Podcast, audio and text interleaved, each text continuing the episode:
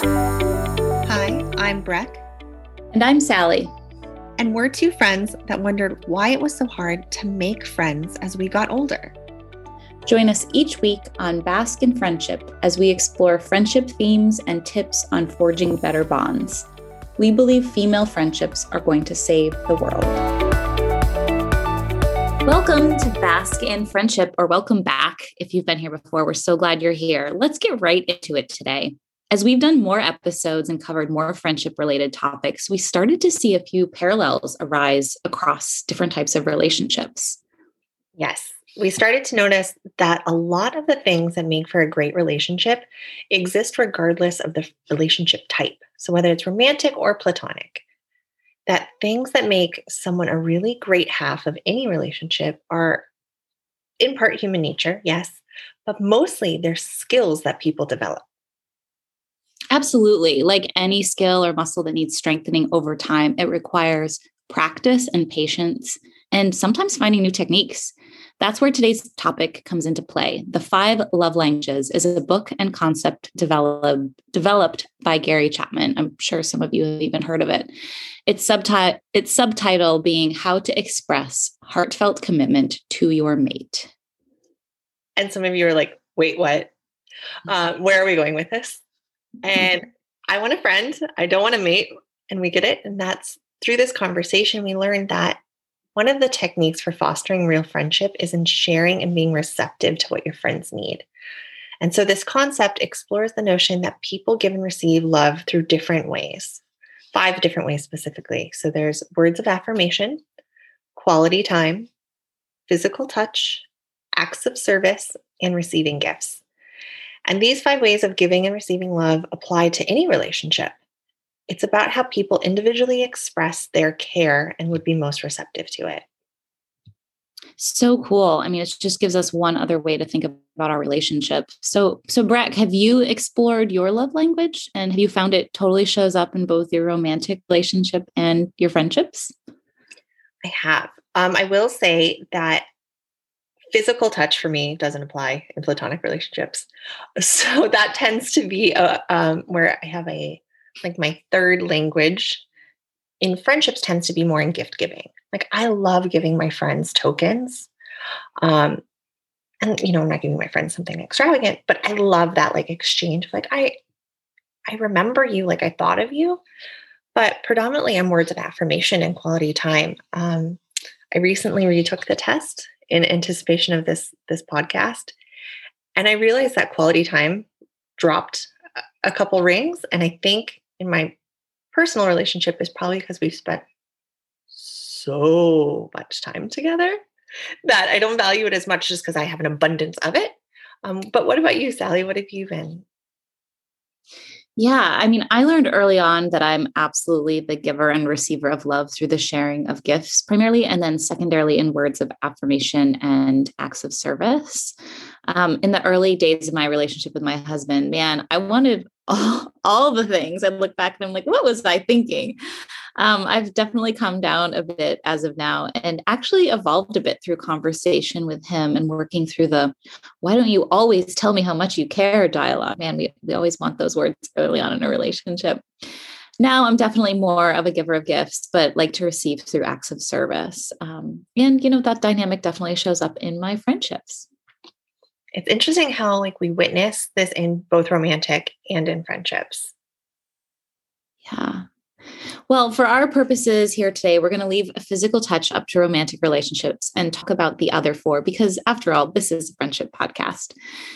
So let's think about the 4 love languages of friendship. Here to talk more in depth, we're so excited to have Mackenzie Dunn talk to us about this topic. Mackenzie's an editor with The Editorialist, formerly with Hello Giggles, and has recently written Friendship and Loneliness. Mackenzie, welcome. Hi, guys. Thank you so much for having me. We're so glad you're here. We'd love it if you could introduce yourself and give us some background on your current headspace in relation to friendships.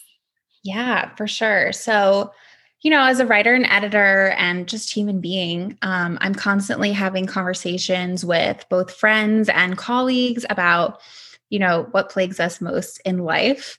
with friendship being a main point of self-consciousness for a lot of people, I think women in particular. And I'm also an SEO specialist, which basically means that coupled with personal experiences, I use search data and trends to inform the kind of content that I research and write. And one of the really interesting things that I found very early on in the pandemic was that search around the word loneliness spiked to an all-time high. And this also came with searches that people were typing into their search bars of things like how to deal with loneliness and how to make friends as an adult, both spiking up as much as 200% and remaining pretty high even now as we're sort of trying to find what this new normal looks like. So that kind of coupled with my own experiences with friendship and change over the last year was what really compelled me to write about it. And it's something I just find so fascinating, our interpersonal relationships and how that all kind of ties together. It is so interesting. Thanks for sharing that data, because I think there's two things interesting about it, which is that you said like an all-time high, like no one has ever searched for loneliness as much as I have now. And that a lot of it, the search data stabilized, like it wasn't a blip. It didn't drop. And so that leads me to believe or make the assumption that people are still trying to figure this all out. Like we haven't found the solution if we're continually searching for this. As just like a human who recently moved yourself, you have some relationships that need upkeep. Has this been like brought to your mind lately as well? Yeah, for sure. So not only did I just uproot my whole life, I was in New York City for many years, and I currently just moved to Florida about 6 weeks ago with my fiance. So learning how to navigate that. But also I'm getting married in the next year. So having to evaluate my friendships is almost more front of mind now than it's ever been. But I also don't think that's unique, as I was just saying, because of the pandemic. I think for everybody, friendship and the people that matters most to them are extremely front of mind. It's like, who was there for you over the last year? Who did you reach out to and call the most? Who was the person who would get on those FaceTime and Zoom calls with you? I think that it just became so apparent, you know, the people that were really there for you, and also the difference in communication that we had to kind of adjust to maintain those relationships. For sure. Do you subscribe to the concept of like the love languages? Like, is this like a foreign concept when we start talking about, or is this something that that you've also seen or maybe have looked into at all before? I love the love languages. I think I was first introduced to them by my mom when I was a teen. Because she's also a huge fan. So we did our research then. I think they're super interesting because they apply to all relationships, as you guys were saying, both romantic and platonic, familial relationships. And it's just such an interesting way to get to know yourself better, to get to know the people around you better.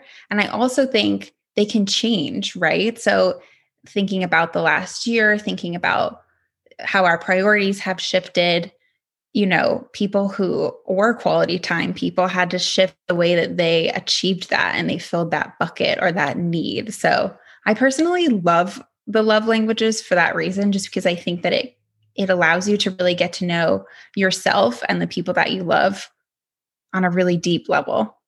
Do you have any experience in even communicating about love languages, either with your fiance or friends or even with your mom? And like, did that help deepen your relationships?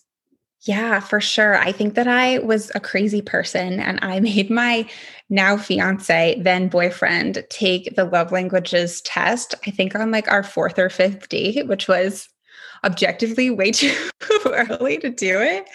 But I'm so into them. And I just had to know like what was the best way to communicate with this new person that was in my life. And I think that taking the test is a really cool way to do it. I also think that it's a cool way to just kind of, even if you don't take the test with somebody, to have the knowledge about the love languages yourself, and then to meet somebody new or get to know somebody new and think like, maybe they're acting this way because their language is different than mine, or maybe I see this kind of action as the manifestation of them showing their appreciation for me in this way. And I think that's super interesting. A lot of my friends have the same love languages as me. I don't know about you guys, whether it's kind of like a checks and balances, like sometimes opposites attract in that way, and different languages kind of complement each other. But I always find that interesting too. And you didn't share, what are your love languages? I am definitely a huge words of affirmation person with my friends. I actually just did my bridesmaids proposal boxes, and I sent them out to my 5 closest girlfriends, and it was a box full of like little trinkets and things, but I think the thing that the girls really liked the most was the handwritten notes. I find it my way of expressing my love to my friends is to give them those really deep compliments, not like I like to call them like the girl in the bathroom compliments are like, I love your shoes. I love your dress, right? Like to write to somebody and say like, I value you in my life because of this, like your personality. I honor this part of your personality because of this. I feel like as women, we don't get that enough. And as friends, it's so important to say that. So for me, I'm a huge words of affirmation person with my friends, and I need it too. Do you think they all receive it? So speaking about their love languages, like, can you tell that maybe it's even a range of how they receive it? And like, has that even changed what you have done with them over time? Yeah, I think it's interesting. Like some people are just more comfortable being vulnerable and being emotional and showing that side. I definitely am, especially with my friends, which is why I'm willing to write a super sappy, heartfelt note to them. I think that they all appreciate it deeply. I think that the way that they're able to like reciprocate might be differently. Like the girls who call me on the phone immediately and are like, oh my God, I just got your card. And I'm like sobbing. It was so amazing. Versus the ones who like send me a text with a bunch of exclamation points and emojis. I know that they all appreciate it, but it's definitely, you're so right. It is interesting the way that people receive those languages differently. And then again, how they're able to reciprocate them back or show you that they appreciated it in a different way. And that's important to remember because everyone's different. Yeah. I think it's also a good example as a words of affirmation person also is that like my female relationships, the thing that makes them so great is like, I think women are just inherently better communicators. Sorry, not controversial thought. And that women, I think, are better at expressing these things. Like, I love that you said that because that's the kind of compliment that, in my experience, I would love to have gotten from my husband, but I will never get that from him because that kind of depth of communication and that like emotional vocabulary is just different. And that's what I think makes it really special about having like with girlfriends and feeling like safe and you acknowledging that. I'm sure that's like a very, very special thing for the people to receive if they also feel like words of affirmation are important. Yeah, that's so interesting what you said about like your husband too, because you're right. I think it's kind of like the men are from Mars, women are from Venus idea too, like just speaking different languages and learning how to navigate what that looks like in any relationship, but with women in particular, and that ability to the way that you get close with friends, in my opinion, is by being vulnerable and kind of breaking down those walls. And again, everybody does that differently, but when you're able to achieve it in whatever way that is and kind of enter into that safe space with somebody, I feel like that's when you get that kind of bond that you are like me. I'm like, okay, yeah, I need to have you in my bridal party now, And so going back to what you were sharing when we first heard you about loneliness and the last year, do you have any tips for folks that are really craving that quality time and maybe again have even done a Google search on loneliness or how to make friends during quarantine? Like, what have you seen has worked or what hasn't worked? Yeah, I think that, like we said, loneliness is not something that's new, and it's also not something that's going away. And it's so funny because it's like that saying, like you're surrounded by people, but you feel alone in the fact that nobody is alone in their loneliness, if that makes sense. It's such a shared human experience that nobody wants to talk about.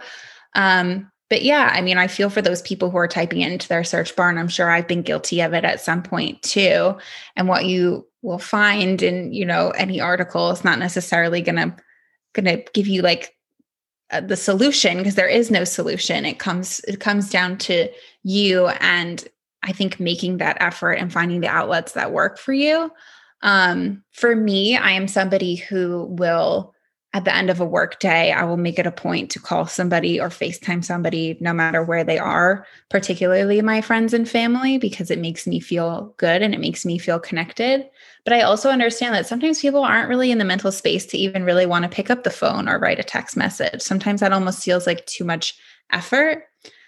So one of the things that I've also found that was really helpful in the pandemic and is still helpful to me now, surprisingly enough, is like social media, but not social media, like lots of Facebook groups, for example, that are geared around women who are either in the same stage of life as you, or they're in the same location as you, and they're maybe in the same demographic, and they're looking for the same things. Sometimes you don't even have to interact with these groups. Sometimes you can just go on and you can see a post from somebody that resonates with you, and you're like, oh, cool. Like, there are people around who are willing to do things. There are people who are feeling the same way as I am. And just little things like that, I think, can make you feel a little bit less in your own head, and also like takes the minimal amount of effort for you to feel, again, less alone.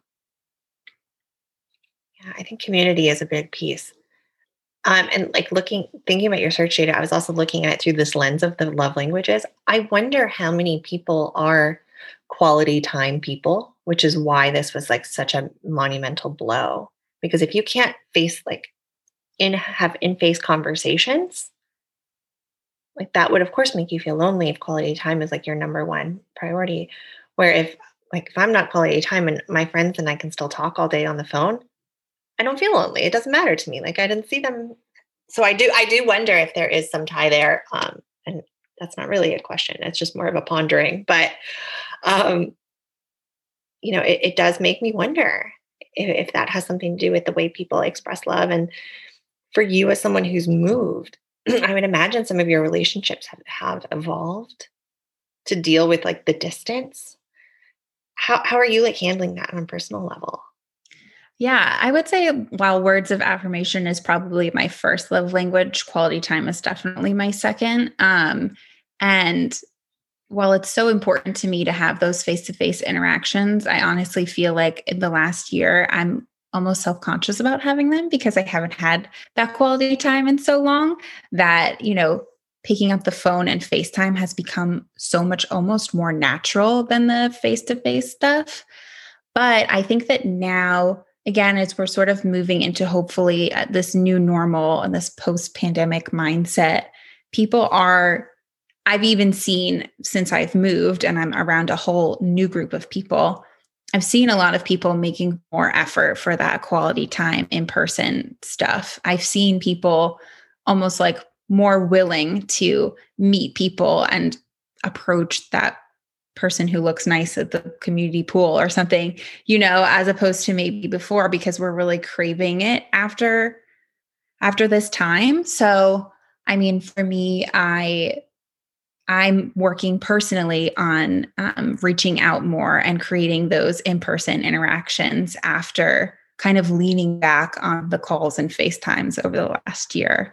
I don't know about you guys, but I just got so used to them. So it feels like that's normal. And I feel like seeing people in person, I'm like, ooh, I used to like that, right? Like, do I still like that? Like, I do. I just have to get into that mindset once again. I think once I'm there, I will feel great, but I'm working on getting there. And I think a lot of people are probably in the same position. Same, totally. I'm definitely in the mindset of, I'm just going to like send a package and on FaceTime. And like, this is the way our relationships go. And I also moved right before the pandemic. So, I mean, there have been people with nice, friendly dogs that my husband and I have been like, we should be friends with them. Like, we're like, maybe we should invite them to a picnic. Like, let's do it. But there's definitely an activation energy right now that we're just not there yet. And, but there's, at least there's conversation, like you even sharing right now, like we're opening up about this not being quick and easy. This is a bit of like maybe fits and starts and like thinking about it and the mindset of it. And like, let's just try and hope that it's received and then we can maybe move forward, but it's definitely not easy. Yeah, same. I like that you brought it up because I've actually have noticed that people in like my immediate community of the like two things I leave my house to do, just like those people are so much more friendly than they have ever been. And I think it's that point of like people don't have these just random conversations. And so we're so like starved for like not everything has to be deep, not everything has to be my best friend, but like let's just talk about something, anything with someone new outside of my house. And it's been really nice. But like to your point, I met a really good girlfriend of mine who was in town. I met her for dinner and that should be something so exciting. And I was riddled with anxiety because I was like, oh, I don't know. Is this good? Because it doesn't like to Sally's point, like it's like fits and starts. I'm like, I know it's something I used to like, but now it feels strange. And like, do I leave my house at 7 p.m.? I haven't done that in so long. It felt odd, which is a weird thing to have, like re-socialize yourself. Yeah, I think that suggestion, Mackenzie, of like remind yourself of who you used to be, or like routines or habits or experiences you used to really enjoy, and like because maybe this is also an opportunity for people to not put everything back into the life that they once had, but to calibrate and to say like I didn't actually like that, or I did. And to just be really careful, but mindful about what you bring back in, but to even consider that that's an option now. It's like, okay, time to start thinking about it and ease back in. Yeah. I think especially after leaning so deeply into your super close friends, right? Like the people that you've known for many years and have been the ones who you've probably called a bunch during this time. After a time of like keeping contact with them, the thought of making new friends feels a bit daunting because it hasn't really even been on the table in the last year. It hasn't even been an option. So now it's like, okay, I feel very close and connected to my close friends who we did lean on each other during this difficult time. But then now that we're going to get back to quote unquote real life, we have to also make friends in our own respective areas. And that feels a bit daunting for sure. Yeah. Well, Mackenzie, you are like friend goals, everything that you've shared about who you are as a friend. So thank you so much for sharing your perspective and experiences with us. Thank you guys. This was so nice. It was so fun. Mackenzie, if you have any thoughts, because I love your bravery of giving your boyfriend this test on the fourth date. It's also like a test that he might be a good one. How would you address maybe talking about this with your friends? Like if you wanted to, like, would you just bring it up to someone? Would you like suggest they take the test together? Do you have any thoughts? Like, and have you given it to a friend? Yeah. My best friend and I, like I said, most of my friends, I would say we speak very similar love languages and that's what works for us. My best friend and I have definitely taken the test together. Like even within a few months, because we're like, oh my God, did it change? Like, let's see, like, how does this work?